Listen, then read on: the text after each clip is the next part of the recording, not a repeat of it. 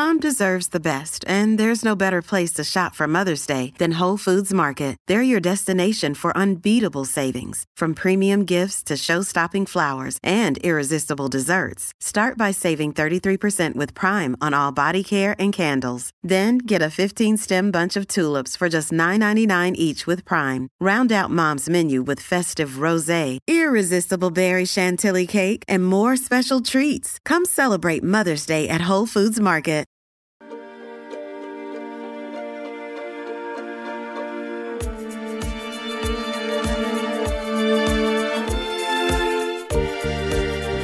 Hello, everyone. Welcome to More Than Amused podcast. My name is Sadie. I'm Stauney, and happy Thanksgiving if you're Yes. American, and happy end of November if you're not.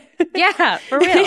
Hope everyone had a lovely holiday, snagged some things with Black Friday deals. We're pre recording, if you can't tell, because I'll be traveling for Thanksgiving. At this point, I can say that I went home, surprised my family. I couldn't So talk about it in obviously last week's episode because I, Yeah. in case they listened. But, anyways, so hope everyone is recovering. Holidays were net good experience. yes, that is the hope. Hopefully, the weather is beautiful wherever you are. Right now, Mhm. it is pouring rain. So, Oh, really? yeah, it's like really wet. It's like an oddly beautiful day here, but Wow, this is so interesting talking about the weather. But I'm like, I think Utah's gonna have like a really cold winter again. Like last year, we had like early snow, and then it went really late into the year. Oh. And from the look of things, I think it's gonna happen. it's again. happening So, again. Hmm. bring a coat when you come. Actually, good advice that I might have forgotten. That I'm like, oh yeah, it's cold. Home is Mhm. cold. well, today we are staying in theme of Thanksgiving and Mhm. talking about, I guess, just women being in the kitchen. yes, a controversial subject. A controversial subject indeed. So, we're going to be talking about some of the biggest women celebrity chefs, whether that's through Food Network having their own TV show, but also some that just made their mark on the cooking world in general. I feel like I should say primarily America. yes, Um, that's a good point. Yeah, or the United States. Sorry, I know some people get really annoyed when we call it America, and that's totally fair. It's the United States. Yeah. um, but we wanted to focus on that partially because we live here, but also just like the United States is like a weird thing, you know, like it was a new country. And so cuisine had a chance to be introduced in a very different way here. Mm. And so a lot of different things like French, Chinese, Creole cooking all entered in very interesting ways. So it was Yeah. kind of fun to find people who contributed to all of those different things making it to the new continent, you know? Yeah, no, that's true. To start off, too, I also want to shout out, or not shout out, like the the negative version of shout out, mention the fact and the statistics behind how many women are chefs versus men.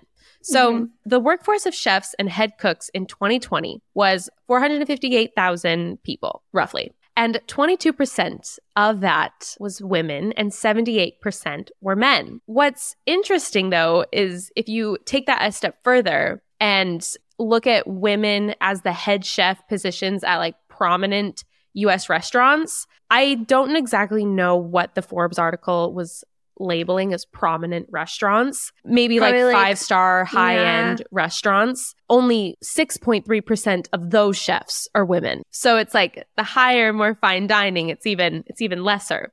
But what, what I thought was even so interesting is that if you kind of compare that to the demographic breakdown of students going into culinary school, is that 51% of them are female. So it's interesting that it's like those going to culinary school, it's actually pretty 50 50. But then if you actually look at the breakdowns of head chefs and head cooks, it ends up being a lot wider of a gap. Which I'm- means that something's actually happening there. You can't really make the excuse of, well, maybe women aren't interested in being chefs. Like, no, no, no. Mm-hmm. There's 50% of them, you know, are women. Oh, Gosh. I'm actually shocked how closely that mirrors art students and like Mhm. other positions because we've talked about that before too of like art school is prominently women probably more than Mhm. 50% and even um, graduate programs it's even Yeah. higher of women in the demographics and yet leadership positions in the arts Mhm. are m- majorly men by like a huge margin so it's interesting that it happens in this too it's a very weird thing. Yeah. Mm-hmm. The Forbes article, too, that I was referencing pointed out to how, again, it's very similar in like Fortune 500 companies and CEO breakdowns, where like 6% of Fortune 500 CEOs are female, and how that's similar to the 6.3% of head chef positions in the prominent restaurant groups, which I think just shows how like it's not like an anomaly in this one profession. Yeah. Like it's mirroring itself along all types of demographics and all industries, and regardless it's even of crazier to think about with cooking and baking, especially because, like, I think it was sixth grade for us when people started using, like, go make me a sandwich as a way to essentially tell women to just shut up.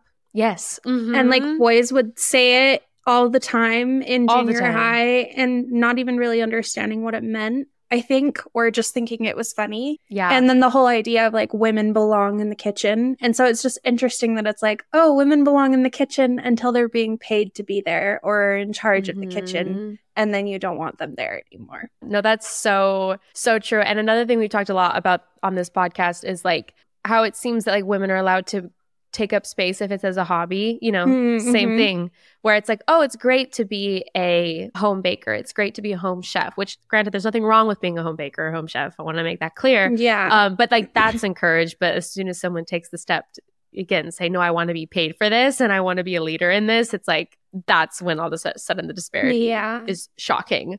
Ah, I was going to find this quote and I forgot. I'll try and find it to post. But they asked a bunch of like prominent male chefs, like some of the best known ones in the world, who they thought made the best food. And all of them, for the most part, answered their mother. Oh, yeah. Yeah. And so it just shows it even more that it's like there's these women who are probably only cooking in the home that For the their greatest chefs in the world consider Mhm. greater than their own food. You know, and that like there's kind of that problem there of like, hmm, interesting. yeah no that is interesting uh and it's it's so sad too that like yeah a lot of those people i mean i guess in that instance they were being recognized by their children but like in general it is yeah. woman's work that is unrecognized or almost like deemed as something that they should be good at so it's not something to recognize you know where it's like oh a housewife needs to be a good cook so we're not going to reward that or like hold that in a high esteem because oh that's their job as wife and mother Definitely. It's When like it is make the food and it has to taste good. And Mhm. and yet like no recognition, no pay. You're not even a professional chef and yet you're putting like perfectly cooked dishes that are better than most restaurant food on the dinner table every single night. Like that is Mhm. insane. No That's that ridiculous. Absolutely. And oh my gosh, you mentioning that, I totally forgot. But like that unlocked a memory of middle school. That was the that was the whole bit. Yeah. Go make me a sandwich. I'm like, that is not funny. like, shut Not up. Funny at all. no, it's not funny. It's like go make yourself a sandwich Yeah. because you'll actually get paid to make one. There we go. One other thing I wanted to bring up really quick is that this kind of idea of like television cooking show personalities, it's Mm. not new. It's been around for a really long time, which is no shock. It actually started in radio, which I thought was Mm. really fun, obviously, right? But because radios were kept for the most part in people's kitchens. And so it became like a thing to Oh. entertain women where they would have them cooking, they'd turn on their radio and they could Mhm. hear people talking about food or cooking or tips, you know, like stuff like that. It was the major market of the radio industry was women, obviously. And so they were doing that. And then later, um, the first cooking show was broadcast in the United Kingdom on the BBC in Mm. 1946. And it was with Philip Harben. It was a show called Cookery, and it was 10 minutes long. And in the first episode, he showed them how to make a lobster, which I'm like, okay. Cool. wow, very ambitious. Yeah. Um, apparently, he had also done previous like food programs on the radio, and so that's why they moved him over to that. And then the first woman I could find was Marguerite Patten. She was like an English home economist and wartime food consultant. And uh, she had like a UK cooking show called Design for Women in 1947. And then it like continued on ever since then. So there's a lot of names I found on this list that I'm like, we'll definitely have to cover in the future obviously we chose like more prominent and then a few unknown names from like the american food scene. Mm-hmm. But yeah, like food shows have been around since like the 1940s or earlier on radio. Like it's a very, very common thing. And apparently, Betty Crocker even had a radio show in 1924, even though Betty Crocker isn't a real person. I was just going to say. yeah. yeah. I remember learning that very recently. I mean, within the years of doing the podcast, because it was like, oh, we have to do Betty Crocker for an episode. she's fake. She's not real. She doesn't exist. she is a concept. Yep. But she had a person. Cooking show, a radio cooking show in 1924. So Okay, well, now I want to know. It's like the author of Nancy Drew, right? I know, Keene. like, who was Betty Crocker? Yeah. Who was the voice of Betty Crocker then? Yeah, we'll have to look into that and report Yeah. back. Definitely. We have six women that will be shouting out and briefly telling their stories today and talking about their contributions to the world of cooking and a lot of times I said TV, honestly. Mhm. It's like entertainment almost as much as cooking for some Oh, of these women. definitely. So, I yeah. don't cook or bake, and I watch the British baking show. Love it. I watched it last night. Yeah. Uh, so I'm enjoyable. up. Also, I I, just think it's show. like so pure that they don't win any money. They get a bouquet of flowers and a plate. I'm like, That is, like, so pure. the biggest signifier of the difference between like American culture. I know. Like, these people are going every weekend for weeks and weeks. it's like 12 weeks, isn't There's it? no cash prize. There's no. No. I mean, like, I'm sure they get some type, you know, their Instagram followings grow. I'm sure, like, but still can that capitalize happens on to it. US people and they get like $50,000. I know it's crazy. Yeah. like, isn't there enough funding they could throw like a little bit their way? Like, like take take a hundred dollars. Like, I don't know. No, I know. But it, but I love it because I think it keeps the it keeps the energy of the show the same. and It's I, so I love it. cute. I know. Mhm. They're just there, just because they're to they be love there. baking. it's so cute. I love that show. I love that show too. Okay. So the first person I'm talking about is MFK Fisher, and that stands for Mary Frances Kennedy Fisher Parrish Free Friede? I think. Ooh, okay. Mhm. She was born in July of 1908 and was mainly known for like being an American food writer. She also was the founder of the Napa Valley Wine Library, which Mm. Napa Valley is like a huge Yeah. wine place. So that was very she was very fundamental to that process. She wrote 27 books, including translating the physiology of taste, Mm. and believed that eating well was one of the arts of life and explored this in her writing. Love that. And the New York Times editorial board even said calling MFK Fisher, who has just been elected to the American Academy and National Institute of Arts and Letters, a food writer, is a lot like calling Mozart a tunesmith.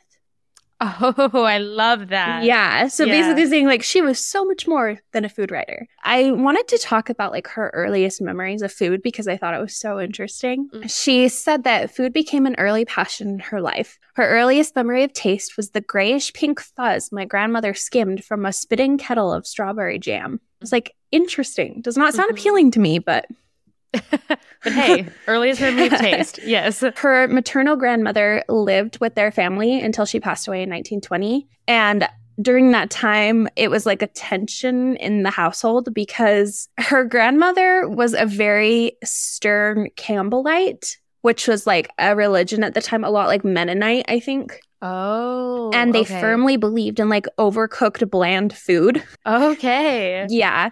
And then she also is a follower of Dr. John Harvey Kellogg's dietary restrictions at the Battle Creek Sanitarium. Not sure what that means, but wow, Kellogg has been around for a really long time. I That's was I just gonna from say that's a significant name. Yeah. Yeah. And then she would later write that during her grandmother's absences, like her grandmother would leave to go to these religious conventions and they would indulge in food when she was gone. Oh. So they would have things like marshmallows and hot chocolate, thin pastry under the Tuesday hash, rare roast beef on Sunday instead of boiled hen. A mother ate all she wanted of cream of fresh mushroom soup. Father served a local wine, red ink he called it with the steak. We ate grilled sweetbreads and skewered kidneys with a daring dash of sherry on them. Oh, love so that. I thought that was kind of fun that like her early memories of food were kind of like this Mhm. celebration of like an exploration of flavors because Yeah. their daily meals were so bland. Uh, she also talked about another food influence was Aunt Gwen. She wasn't family, but the daughter of friends that were like this family of English medical missionaries who lived in tents. So had, they had this like encampment on Laguna Beach. And she would go out there and camp with them at times. And they would cook outdoors and steam mussels on fresh seaweed over hot coals, catch and fry rock bass, skin and cook eel, and make fried egg sandwiches to carry on hikes. So just like hmm. very diverse cooking experiences. And then she said that age nine, she decided that one of the best ways to grow up is to eat and talk quietly with good people. I mean, I agree. Yeah. I love that. So that's kind of like what sent her forward. She lived in a ton of different places. I literally cannot talk about all of them because it went on for a really long time. So there's a lot to this woman. I am barely Mhm. scratching the surface, and I really want to emphasize that. One thing that she was really known for is just like this lyrical prose and then like talking about the emotional and sensual aspects of food, like really bringing it into her writing, like how important food is for like gatherings and connections with Mhm. people and like relationships. And she also focused a lot on what's called gastronomic theory and like writing. And that was something I had never heard before. It's Mm-mm. like called gastronomy. And I was like, oh, is this like a health food thing? But basically, it's the practice or art of choosing, cooking, and eating good food. Excellent. Yeah, I'm like, I love that. sounds wonderful. But that was like a huge thing about her like theory and everything with cooking too. So she Mhm. wrote a lot of acclaimed books. There was Serve It Forth, Consider the Oyster, How to Cook a Wolf. Um, and all of these addressed challenges of cooking during wartime rationing. So that was like a major thing too, like how to cook good food with what little you do have. And then she also expanded like her impact on the world of food beyond her cookbooks. She would explore themes of love, desire, the human experience. She would weave in personal narratives with culinary observations, just kind of like showing food writing as a legitimate literary pursuit. Which hadn't that. really been done before. Mhm. Um, it was actually funny. In one of the things that she she wrote a book towards the end of her life, and she sent it to the publishers. And when she got the final result, she was really upset about it because they had cut out like all of her musings and writing and stuff. And like she said, basically took the personality out of it. Oh. Yeah. So, but she wrote a lot of books. And then um, she also was a major advocate for fresh, seasonal ingredients, more of a mindful approach to eating, and then emphasized the importance of savoring and appreciating each meal, promoting a philosophy that shows like slow food, sustainable dining, you know, that Mhm. continues today. So that's her like huge impact on food writing, kind of made it a thing. And yeah. yeah, just wrote millions of books. Not millions, but a lot. Sold millions, probably. Yes. there we go. I like want to go read more. I feel like like is that maybe set the precedence for I know people will complain about like when they find a food blog or a recipe that they get, you know, they have all of this information Yes. before. And I'm like, hmm, I wonder if that was almost like the precedence for that. Probably. I know a lot of that is also like search engine optimization, hmm which is fair. I get it. but I mean, Yep. sometimes you've got to enjoy like the narrative. No, I, I like the background story of like why this recipe, where did it come from? I'm. I'm honestly pro. glad it's there. Yeah. But however, that little jump to recipe button is also a very blessed thing. I love jump to recipe. That's very true.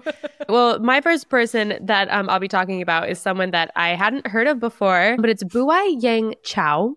And she was a Chinese American physician and writer. She was actually one of the very first women to practice Western medicine in China. So that was how she started out. She didn't start out as a cook. So I'm going to dive into her life a little bit more than the other ones. But she was born in Nanjing into the Yang family, uh, but she was raised by her aunt and uncle. And at a very young, she was sent to school. I just love this anecdote about her, where I guess the entry exam of her school they required her to write about the benefits of educating girls and she just responded saying women are the mothers of all citizens so i don't know you know, it is can be as simple as that. So, Yeah.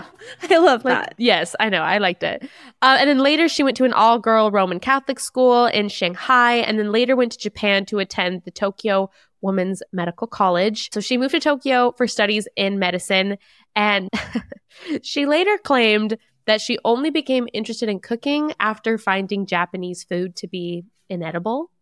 So Yeah. She moved to Japan. she did not like their cuisine. And so mm. it inspired her to really learn how to, you know, cook food from home. In 1919, she returned home at the request of her father, but he passed away before she could see him. Oh, that's so sad. I know. It is very sad. And then she ended up being established in the Sen Ren Hospital, specializing in gynecology. And she was among the very first female doctors practicing Western medicine in China. So paved Love the it. way in a totally different field before she became a chef or a cookbook writer. In 1920, she met and then married a linguist, Y.R. Chao, on January 1st, 1921, is when they were married. And together they had four daughters. And then eldest of her daughters, named Rulan Chao, actually helped her with the writing of her books of recipes. Buwei wrote three books, two of which are maybe more notable. And the first one is How to Cook and Eat in Chinese. And then the other was an autobiography of a Chinese woman.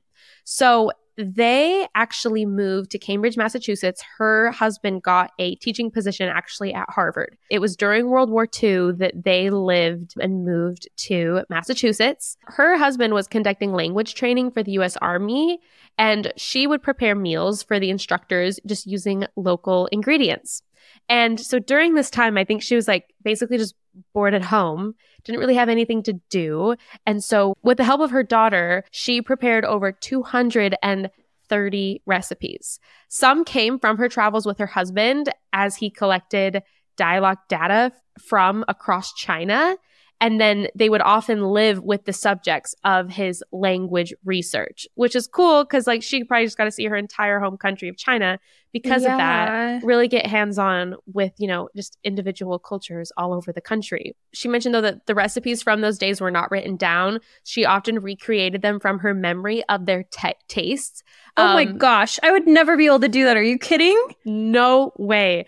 Buwei actually opened her book saying, I didn't write the book. The way I didn't was like this. You know, I speak little English and write less, so I cooked my dishes in Chinese. My daughter Rulan put my Chinese into English, and my husband, finding the English dull, put much of it back into Chinese again. What I thought was interesting is that together with her husband being like a linguist, they coined the terms pot sticker and stir fry for her Chinese recipe book, which are just now widely yeah. ex- accepted terms. And like the reason why is because she was trying to like almost explain a Chinese way of cooking something mm-hmm. and did her very best to translate it. And there wasn't a direct translation. So they would just kind of, you know, create a new phrase to summarize it. And now, I mean, stir fry, that's not a method of cooking, really. That's like a dish. You know, like we yeah. know what a stir fry is, but it comes from her cookbooks and is that term, which I thought was really cool. That is um, so cool. Like I mentioned, she couldn't really speak English. Jason Epstein of the New York Times, who later met the couple as a publisher of a reprint of one of her books, claims that as the author could not speak or write much English, it must have been her husband who wrote in her name. However, the husband told an interviewer that Rulan did the translation. Quote, she would complain sometimes, Daddy, you have so many footnotes. Somebody will think that you translated the book, but no, she was the translator. So another example of people being like, "Oh, well, this must have been the man," but no, it was actually like, no, mostly a mother-daughter joint venture that translated this. And I'm, you know, but I'm sure he also mm-hmm. inserted himself. There's a really good article that I just wanted to shout out from MotherJones.com, Cole, just from a couple years ago about her, and that's where I got a couple of these quotes, but it said the cookbook succeeded despite its linguistic kinks and strained family dynamics going into multiple printings by the end of 1945, though critics largely overlooked the anger in Chao's words. English language Chinese cookbooks have been published as far back as 1911 in the United States, but Chao's was the first that refused to westernize Chinese cooking. Quote, I'll show you how to cook crab dishes with real crabs. Uh, she wrote to readers in a passage where she forbade them from using sea crabs in place of the freshwater variety. Using the former, she reasoned, would result in a caricature of the Chinese dish. And then during Chao's era, it might have been easier for immigrants in the culinary er- arena to please the American palate with substitutions, but she didn't budge. So she very much was like, no, I'm going to show you how to make Chinese food. I'm not going to water it down at all. I also really loved this pointing out. So the the cookbook's publicity campaign championed it as a document of hope. It emerged just two years after the United States repealed parts of the 1882 Chinese Exclusion Act, which mm. was a law that put a cap on Chinese immigration. And so it pointed out that maybe those who were involved in promoting her book, it kind of seemed that she was like a kind of like a cultural ambassador in the wake of that law being repealed. I also really loved this quote that said, In many respects, Chao was ahead of her time. She wrote her Chinese heritage with pride and shunned the impulse to compromise it. Chao's contribution to American food culture should have been enough to etch her into headlines, but the New York Times did not even dignify her with an obituary upon her death in 1981. And her name fell through pop culture's crack shortly thereafter. How many other culinary pioneers like Chao, immigrants who didn't silence their differences to gain broad approval, await rediscovery? Which I mean, you talked that about that at the beginning with like America and you know all the people that were immigrating here that you know kind of created the culture at large and I just like how they pointed out the fact that she very very quickly became unrecognized and just kind of seeped yeah. through the cracks after her death, which is something we talk about all the time where there's women who are who reach great fame while they're alive and then after their death they just so quickly fade away from the conversations. And who knows how many other ones are also out there that left their mark on the world that are still not being recognized for that. You know sometimes so, that haunts me. Yes. It really because does. that's the whole point of this podcast right is to talk about mm-hmm. women that have been ignored by history or just like completely forgotten and sometimes it just like makes me so angry that it's like there's probably so many that we will never ever be able to find. Yeah, like and what if we just can't find them? I know. I know. Oh. I'm like, no. I know. Uh, Truly haunting. Yeah. But yeah, so there's um Buwei. You can thank her for pot stickers, stir fry, all of I that. I will. Mm-hmm. Absolutely. Love Chinese food. Okay, the next person I'm talking about is probably one of the most famous celebrity chefs mm. in American history, and that is Julia Child. Of course. She had her own cooking show. Um, she had a bunch of cookbooks. She had a television program. There was so much. So, she was born on August 1912 in Pasadena, California. And I thought this is so interesting. She tried to join the Women's Army Corps or mm. the US Navy, like women's the women's navy. It's called Waves. Cool. And they wouldn't let her because she was too tall. How tall was she? She was six two. Wow, she was tall. Yeah. But I'm like, that's tall for a man, but do they have limits on how tall men can be in the army? I don't know. That's what I, I feel yeah, like that's like a weird thing. But yeah, so Too she was tall. very tall, but they wouldn't let her join the military. She joined the Office of Strategic Services, which was like helping military efforts. And so she started her career as a typist at their headquarters in Washington, D.C. But then, because of her education and experience, they gave her a more responsible position as a top secret researcher working directly for the head of the OSS, General William J. Donovan. And basically, what she did was she would type over 10,000 names on white note cards and then they would like keep track of officers. And she worked specifically for the emergency sea rescue equipment section as an assistant to developers of a shark repellent. it gets weird for a minute here. so she was like keeping track of like emergency sea rescue equipment, right? And like cool. finding lost officers. But then they like were trying to research shark repellent so that sharks wouldn't explode ordinances targeting German U boats. Oh. because they were like, the sharks were setting off too many underwater explosives because they were curious about the things underwater in their space. And the they were trying sharks. to like, I know it's ridiculous. And they were trying to like target the German U boats, but then they were like wasting explosives and killing sharks because they like were going up to them and setting them off. What a weird problem I never knew existed. I, I know, how strange, right? And so yeah. her solution was she was like cooking concoctions as shark repellent and then they would sprinkle it in the water near the explosives and it would repel the sharks. Okay. Yeah, and it's still in use today. That's um, crazy. yeah. So kind of like a weird little turn there, but that was like her first foray into the world of cooking was making shark repellent. I love how like I think most of the people I'm talking are not traditional chefs at all. They just kind of stumble upon it. So mm-hmm. I love that this is a continuing trend with yours as well. Shark repellent. Yeah. Okay. So then she was posted in Kandy Ceylon, which is now Sri Lanka. And that was to like register, catalog, and channel classified communications for OSS and throughout like the stations in Asia. Mm-hmm. And then she ended up in China and then received the emblem of a meritorious civilian service as the head of the registry of the OSS Secretariat. She did wonderful things. She got an award. They included in her award that part of why she received it was for her drive and inherent cheerfulness. Okay. Which I love. Yeah. And um, as with other OSS records, her file was declassified in 2008. So you can actually read her complete OSS military file online if you want to. I mean, I don't know if I do, but I just like that you could have, like, I could if yeah. I wanted to. Yep, you can if you really Crazy. feel like it. When she was actually in Sri Lanka, she met Paul Cushing Child, who was an OSS employee, and they got married. And then they moved to Washington, D.C. And Paul was a New Jersey native, but he had lived in Paris as an artist and poet for a really long time. And he had a very sophisticated palate that he was known for. And so he introduced his wife to fine Parisian cuisine. There we go. And when he joined the United States Foreign Service, they moved to Paris and they spent some time there where she learned about Parisian food.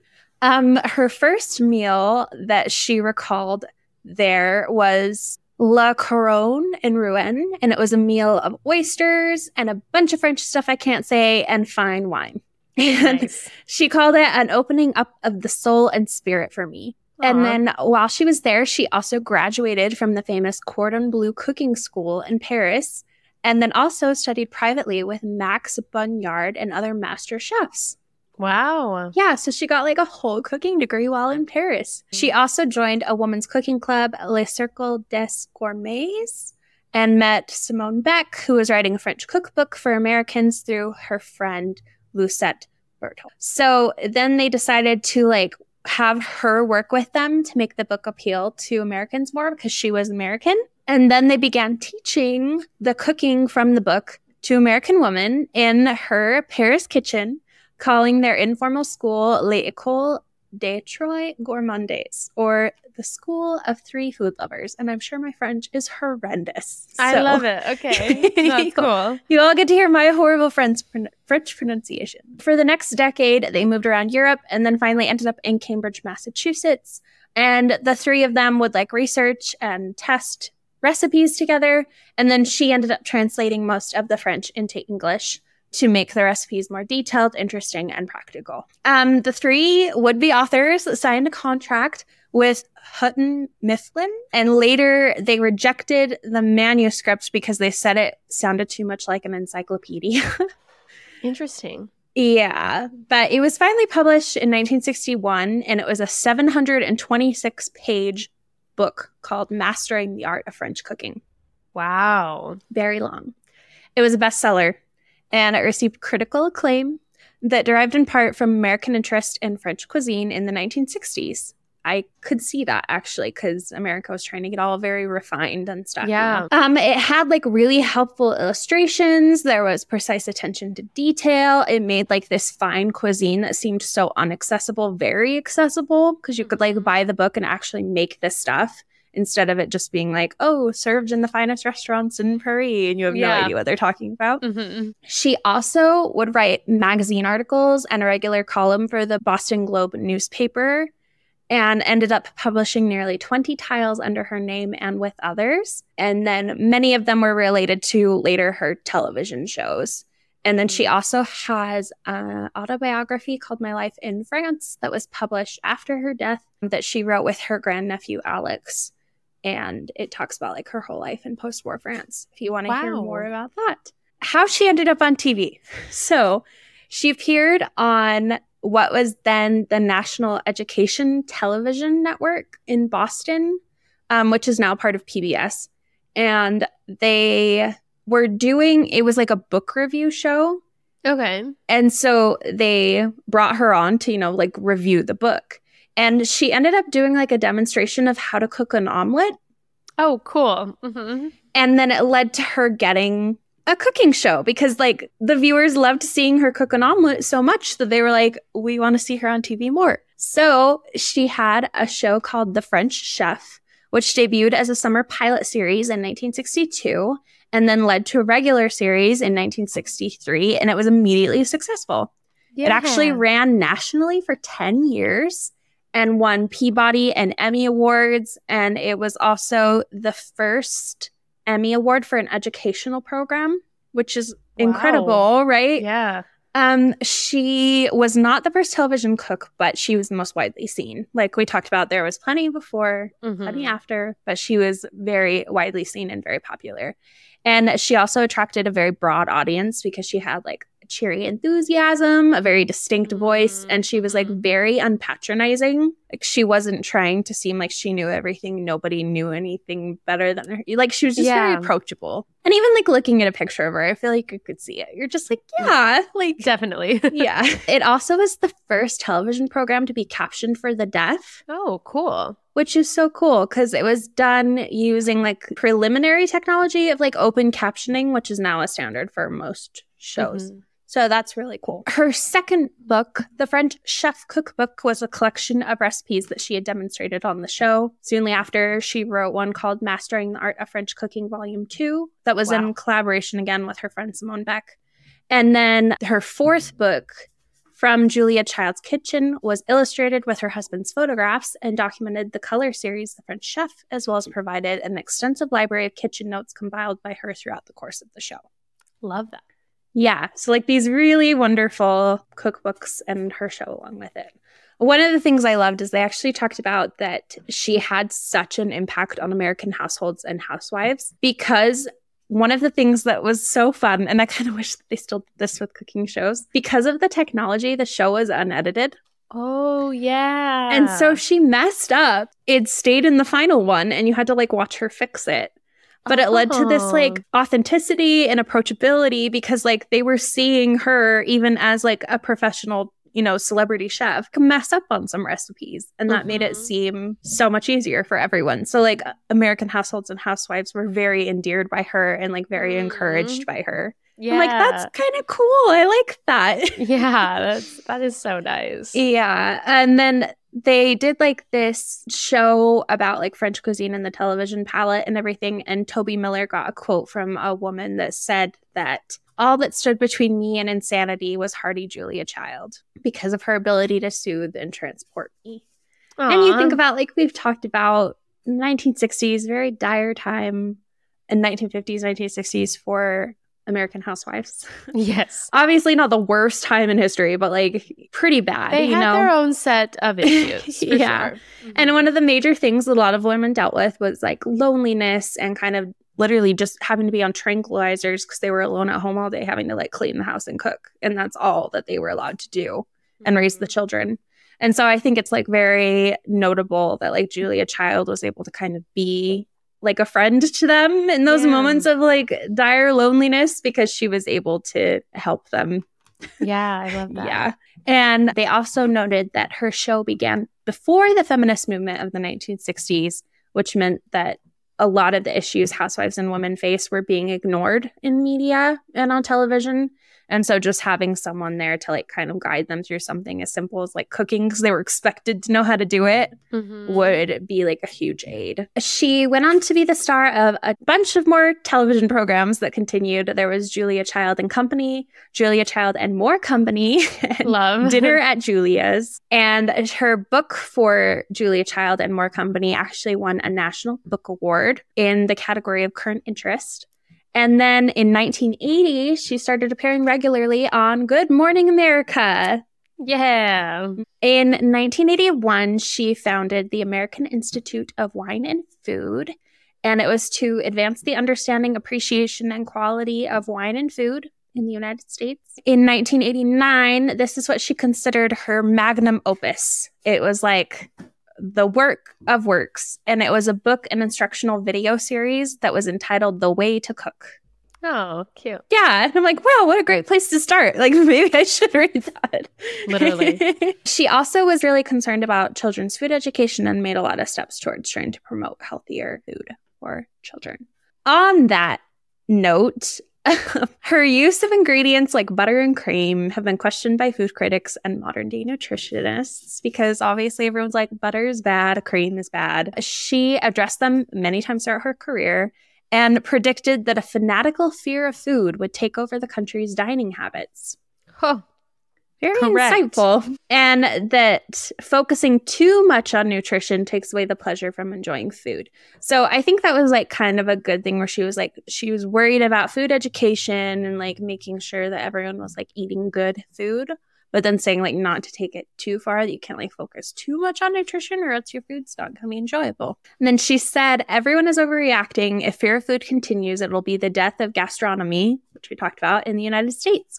Fortunately, the French don't suffer from the same hysteria we do. We should enjoy food and have fun. It is one of the simplest and nicest pleasures in life.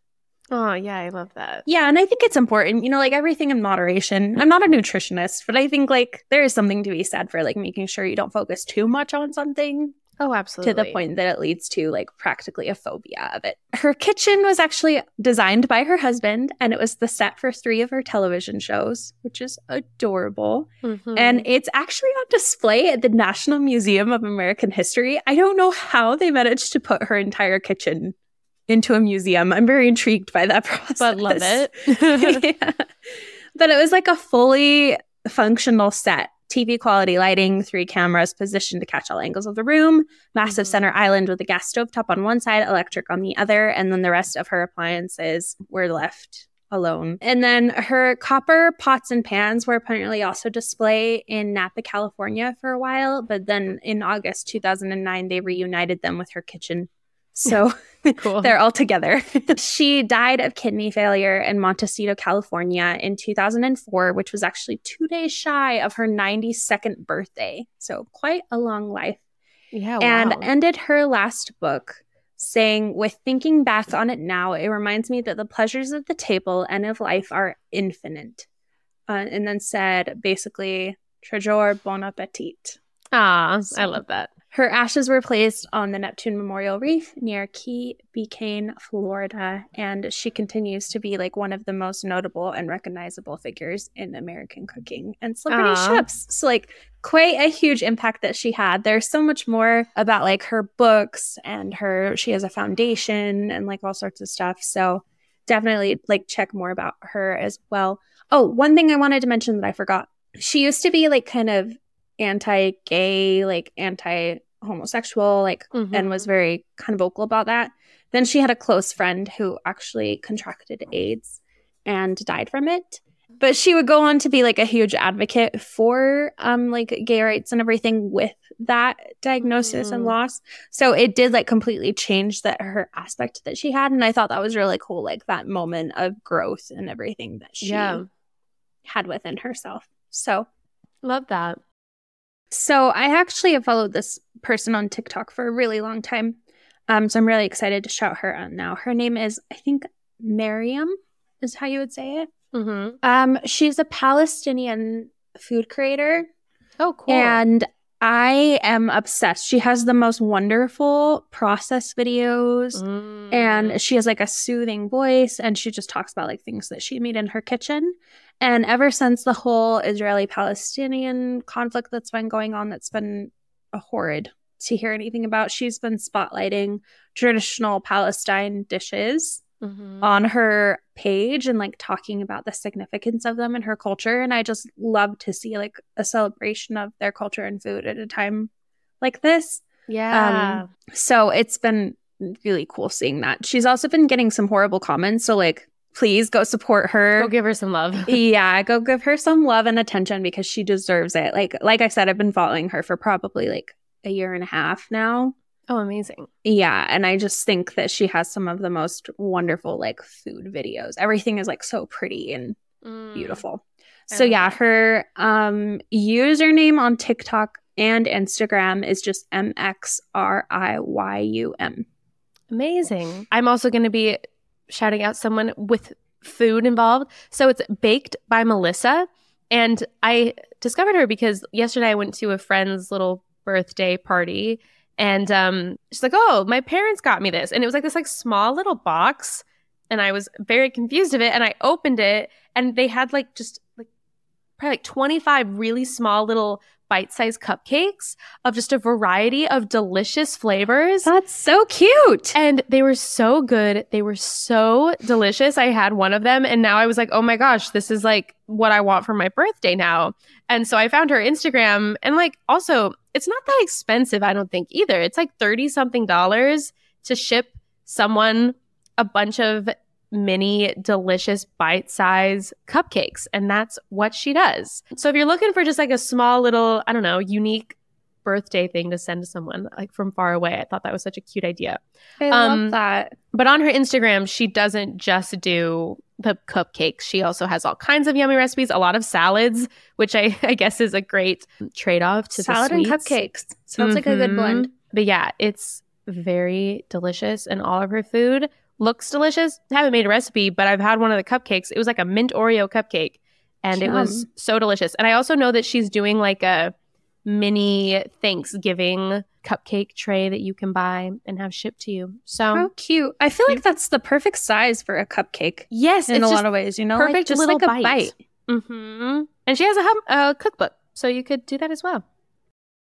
Amazing. Okay, well, I'm going to talk about Paula Deen. And listen, Paula Deen is a controversial subject. I recognize that. But to talk about who she is. So, I mean, she's an American chef, cookbook author, TV personality. She resides in Savannah, Georgia now, where she owns and operates the Lady and Sons restaurants and Paula Deen's Creek House with her sons, Jamie and Bobby Deen. And she's published 15 cookbooks. There's actually like a Paula Deen restaurant up like by the mall in Nashville that like Oh, I was really? Like, hey, wait, there's Paula Deen. In my research, I found it actually didn't even open until 2020, which was surprising to me. But, anyways, so I did think though that her story as to like how and why she started cooking was really nice um, because she was 19 when her father died unexpectedly, just at the age of 40. And then her mother died four years later at 44.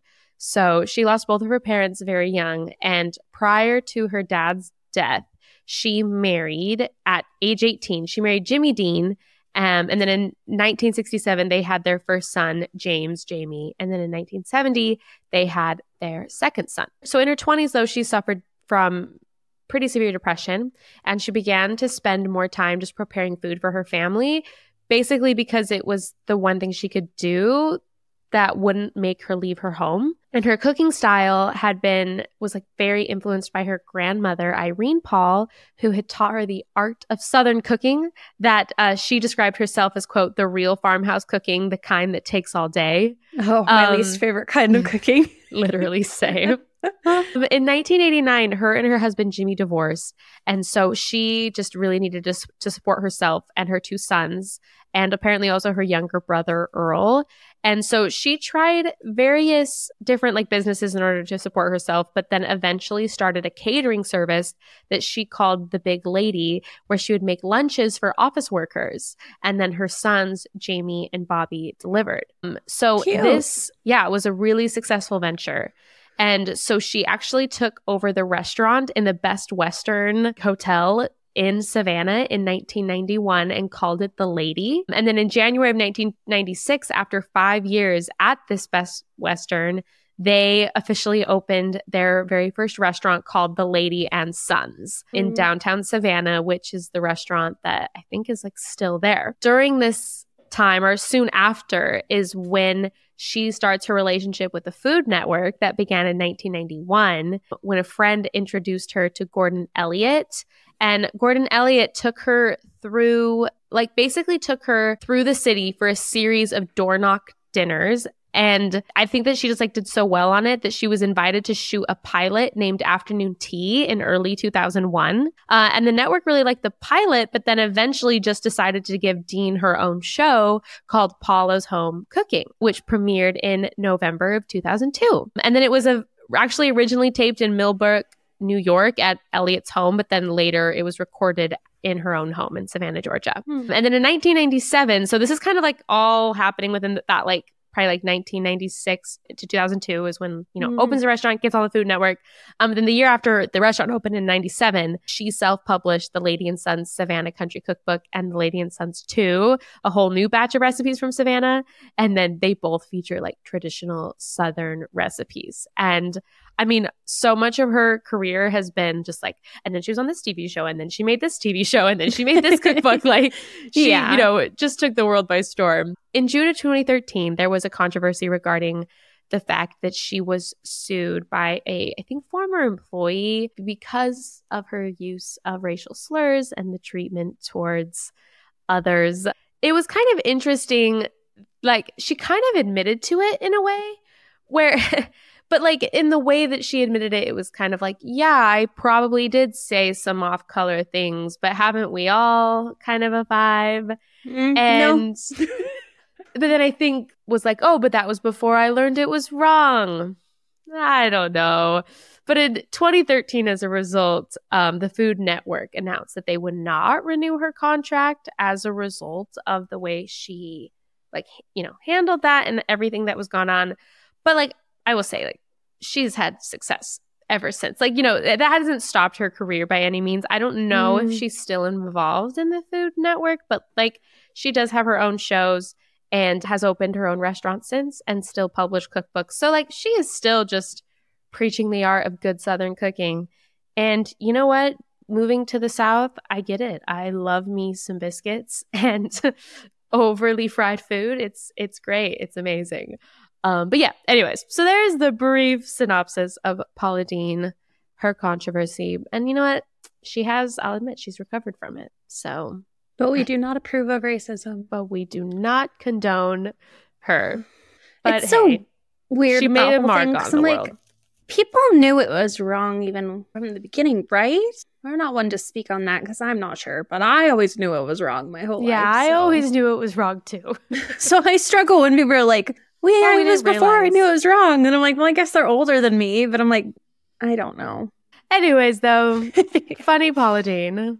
oh gosh, famous for her use of butter. I think that's what I know her for. Everyone Yes. talks about how much butter she uses, which is like kind of a staple in Southern cooking, right? I was just gonna say, yeah. There's like here is like, a whole stick. Southern cooking. Okay, I'm really excited to talk about this next person. I didn't know who she was at all until this, and Mhm. love to hear it. Um, her name is Lena Richard, and she was born in September of 1892 and was a chef, cookbook author, restaurateur, frozen food entrepreneur, and television host. Cool. Yeah. Uh, she also was the first Black woman to ever host her own television cooking show, which Oh, aired in. October of 1949 on WDSU, whatever that stands for. So, Mhm. her culinary education was very local to New Orleans. And then she also attended Boston, where she went to a school founded by Fannie Farmer. She graduated in 1918 and then returned to New Orleans and opened her own catering business and several restaurants. She also ended up opening a cooking school in 1937 in New Orleans, Cool. specifically for Black students. And then in 1939, she self published her cookbook called Lena Richard's Cookbook and it made her the first Black author to feature New Orleans Creole cuisine. Oh, cool. Which thank heavens because it's so good. Mhm. her culinary training started when she was employed by the Varon family of New Orleans as like a domestic worker. Mm. And then they were the ones who sent her to the Fannie Farmer Cooking School in Boston. And then during the next two decades, she also started multiple businesses and worked at the as the cook at the New Orleans Club, which was like this elite organization for white women. Mm. Okay. Blah. but whatever. I'm sure the food was great. Um, in 1937, her and her daughter Marie started the cooking school. And as a historian wrote, Richard's School targeted young Black men and women. She sought to train them in the culinary sciences so as to give them a chance to make a career for themselves in a city that historically disenfranchised African Americans. That's so important. We've talked about that, I think, in our Elizabeth Hobbs Keckley episode as Mhm. well, how, like, in times of the past, they would learn like these trades in order to make themselves more employable because it was the only thing that they could do. So, like sewing and cleaning and cooking. And I think it's cool that she was able to take something that was kind of out of necessity and then turn it into this like art and celebration of Creole cuisine. Yeah. She traveled to promote her book to New York City and sold 700 copies during one month trip Wow. and was also featured in the New York Times and the Times Herald Tribune. And then she was recruited to be the head chef at the Bird and Bottle Inn in Garrison, New York, and she worked there for 18 months until she returned to New Orleans and opened Lena's Eatery in November of 1941. Amazing. Yes. One other thing that she did, she was recruited by Colonial Williamsburg to be the Mhm. chef at the Travis House, and she cooked there for dignitaries and military leaders. It's like very prominent chef. If you can't tell, they're like, oh, this exclusive club wanted her, and this exclusive club wanted her. One other thing, I mentioned in the beginning that she was a frozen food entrepreneur, and that is the truth. In 1946, she started a frozen food business where she created fully packaged dinners that were cooked and then flown across the United States. And then they were able to be prepared and served Wow. like a good old frozen dinner, which yeah. thank heavens because Yes, literally. they're very needed. Yeah. Her last restaurant that she opened in 1949 was called the Gumbo House, and it employed most of her family and remained open until after her death. And her cooking show was from 1949 to 1950. It was a 30 minute cooking television show called Lena Richard's New Orleans Cookbook. It aired twice weekly and was broadcast on New Orleans' first television station. And during the program, her and her assistant Marie Matthews would guide them through recipes from her cookbook. And that made them the first African Americans to host a cooking show in an age where few households owned television sets. Wow. So just very cool and amazing that she's there. There's not a ton on her, but I just think Mhm. it's such an incredible story. Like frozen food entering Yeah. you know, Creole cuisine, um, and being such a prominent chef at a time when it was really hard for. Totally. That's so cool. The last person we're talking about is Rachael Ray. And I feel like Rachael Ray is the one that I remember the most. Like my mom Mhm. would watch Rachael Ray cooking shows. Like when I could come home would come home from work. I feel like I remember her. Yeah. Watching She's like Rachael still going, right? Oh, she's Rachael still Ray? going. Yeah, Yeah. I checked her TikTok. Like she posts TikToks with her little cooking you go. recipes. So Rachael Ray on TikTok. Mhm. She was born 1968. She's an American cook, television personality, businesswoman, and author. She hosted the syndicated daily talk and lifestyle program Rachael Ray.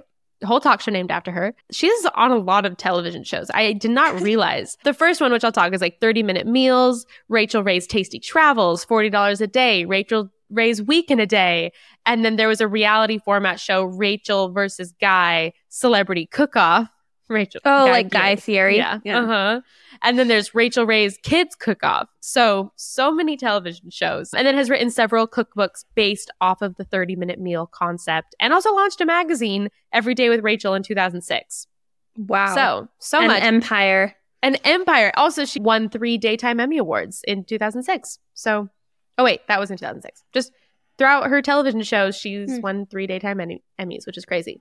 She was born in Glens Falls, New York. And when she was eight, her family moved to Lake George, New York, where her mother managed restaurants in New York's Capital District. So I think that, like, just her family, she was just surrounded by people who are managing restaurants and food just growing up. In 1995, after she graduated, she moved to New York City and she first worked at the Macy's Marketplace candy counter.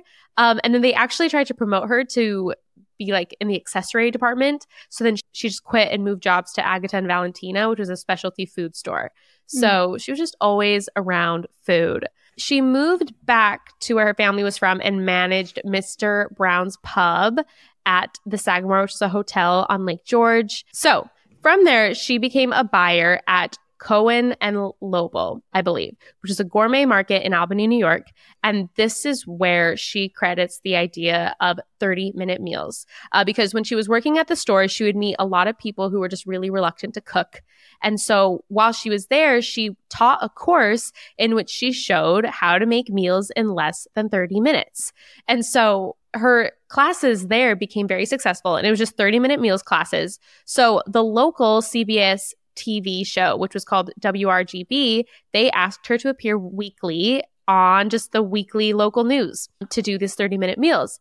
And then this, along with other public radio broadcasts, and then she also published her first book, led to the Today Show reaching out. So she would have a Today Show spot for the 30 minute meals with Rachael Ray. And then she had her first Food Network contract in 2001. And that started with her 30 minute meals TV show. That's really cool. Yeah, I know. Uh, there's also another TV show that I had not heard of where called $40 a day that she was the host of from 2002 to 2005 where she would travel to various destinations and attempt to eat three meals for $40 a day yeah that could not happen now yeah i was gonna say literally no way but, yeah. but um, i guess 2002 what a bright time it could have happened history $40 a day i guess gosh $40 can't get you much now I know. Uh, go to lunch once. Anyways, yeah, pretty much. But Rachael Ray, her whole like cooking philosophy is like quick, easy cooking styles. And her point is that she teaches just many simple recipes that she says can be completed in 30 minutes or less. Although apparently people will kind of critics will say that that does not include the preparation time for okay. some I was of the gonna meals. say how. I mean, I get it. I mean, it's catchy to say 30 minutes or less. Yeah, it sounds great. Close enough, I guess. She actually says that her Sicilian maternal grandfather, Emmanuel um, Scuderi, and her Cajun ancestry both have strong influences on her cooking. Uh, she uses ingredients such as fresh herbs, garlic, chicken stock to boost flavors, and believes me- measuring, quote, takes away the creative hands on process of cooking. She instead favors approximations such as half a palm or a two pan swirl. Yes. Um, do you want to know a quick fun fact? I would love to. $40 in 2002 is $68 today. Well, there we go. You could Good probably eat three meals for $68. Out at restaurants. Yeah, Yeah. that's true. Interesting. I just had to you. know. Thank you for the conversion. yeah. Um, sometimes people will criticize her like shortcut techniques, but her response is quote, I have no formal anything. I'm completely unqualified for any job I've ever had. She's also repeatedly just said, Well, I'm not a chef. But I think that it kind of goes along with like I mean, Julia Child was obviously very, very trained, but people liked her because it felt like it was accessible and that it was something Yeah. that they could do too. And I think that's the whole appeal of Rachael Ray. She obviously grew up in restaurants, grew up around food. That was her jobs, you know, so she obviously knew how to cook. It was just she figured out a way to make it approachable. I just thought this was a funny little tidbit where it's like on her television program, she's used catchphrases such as EVOO, which is extra virgin, olive oil, um, Yummo, GB for the garbage bowl, Oh My Gravy, Delish, Entretizer, Uh, which is an entree sized appetizer, a stoup, cross between a soup and a stew, a Stoup. and a choup, thicker than a soup but thinner than a chowder. And then in 2007, the Oxford American College Dictionary announced the addition to the term EVOO or extra virgin olive oil, however she actually says it, short for it, which she helped to popularize. And they credited her with coining the phrase. Man. So good for I her. I do remember hearing once in my life someone saying, "Oh, like the EVOO," and I was like, "I don't know what that is." Extra virgin olive oil. yeah, there you go. EVOO. And apparently one of her specialties is burgers. Didn't know that. And one of her books is the Book of Burger. She actually hosted 30 minute meals on the Food Network for 11 seasons from 2001 to 2012. And then there was a revival of the series that started in 2019. And then in 2005, she signed a deal to host a daytime TV talk show, which was called Rachael Ray, and that premiered on September 18th of 2006, and then actually aired until May 24th of this year. Oh I didn't realize it had gone on that long. I didn't either. That's Yeah, that is a long career. I know. And like we mentioned, she is still doing stuff. She'll still post videos on TikTok and everything. Went on her Instagram because I was curious, and there was like a post where she was like, "This is my first labor-free Labor Day in so long," and I was like, "Oh, well, that now I know why because the show Oh, just yeah. ended." So a couple That's months ago. So yeah, go Rachael Ray, still out there Good doing, for her. doing the thing. An empire. Truly, I know. I didn't actually even realize just how big that empire spanned. So Cool. Well, now I'm hungry. Me too.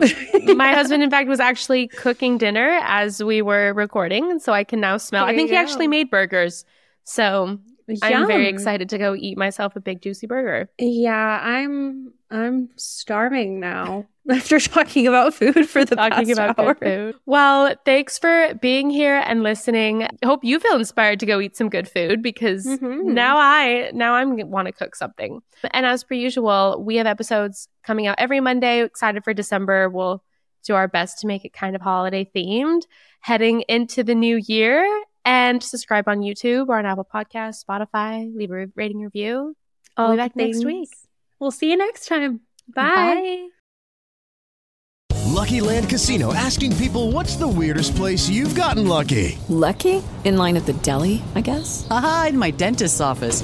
More than once, actually. Do I have to say? Yes, you do. In the car before my kids' PTA meeting. Really? Yes. Excuse me, what's the weirdest place you've gotten lucky? I never win and tell. Well, there you have it. You can get lucky anywhere playing at LuckyLandSlots.com. Play for free right now. Are you feeling lucky? No purchase necessary. Void where prohibited by law. 18 plus. Terms and conditions apply. See website for details.